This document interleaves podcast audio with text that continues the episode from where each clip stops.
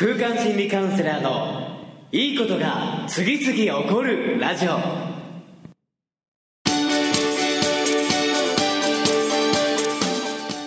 いいことが次々起こりまくっている世界中のリスナーの皆様。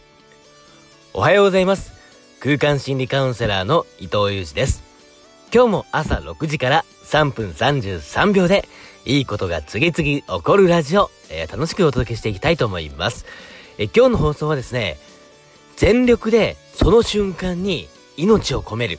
というテーマでお届けしていきたいと思います。え実はですね、まあ結構ね、大層なテーマをつけているんですけども、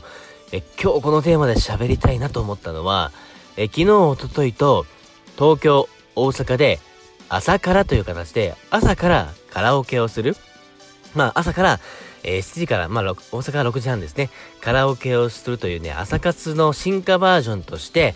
えー、カラオケで1日をスタートするということを始めてみました。えー、これがですね、非常に良くて、この朝から、もう、思いっきり、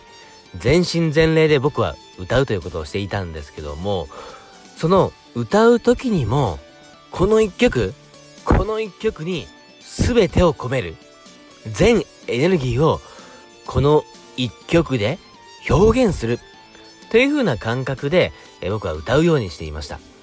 そうしていたらですね、昨日の東京は特にですが、まあ本当に1時間以上、延長するような形で盛り上がったところもありますし、何よりもですね、まあ本当に出し切るという感覚で、もう汗もね、本当にこう、一曲一曲本気で歌ってる時にも、にじみ出て、吹き出してくるような感覚で、いや、本当にね、こう、トレーニング、運動して、筋トレをしている以上に、もう本当にこう、終わった後に、爽快感、出し切った感であり、まあ、あのね、こう、いい意味での疲労感ですね。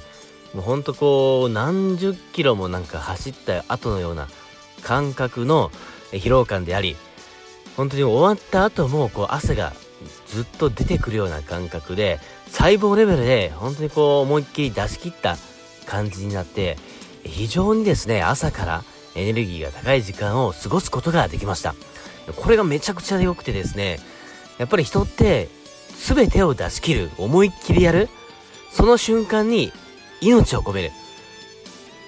後先を考えずに今この目の前でやってるこの一瞬に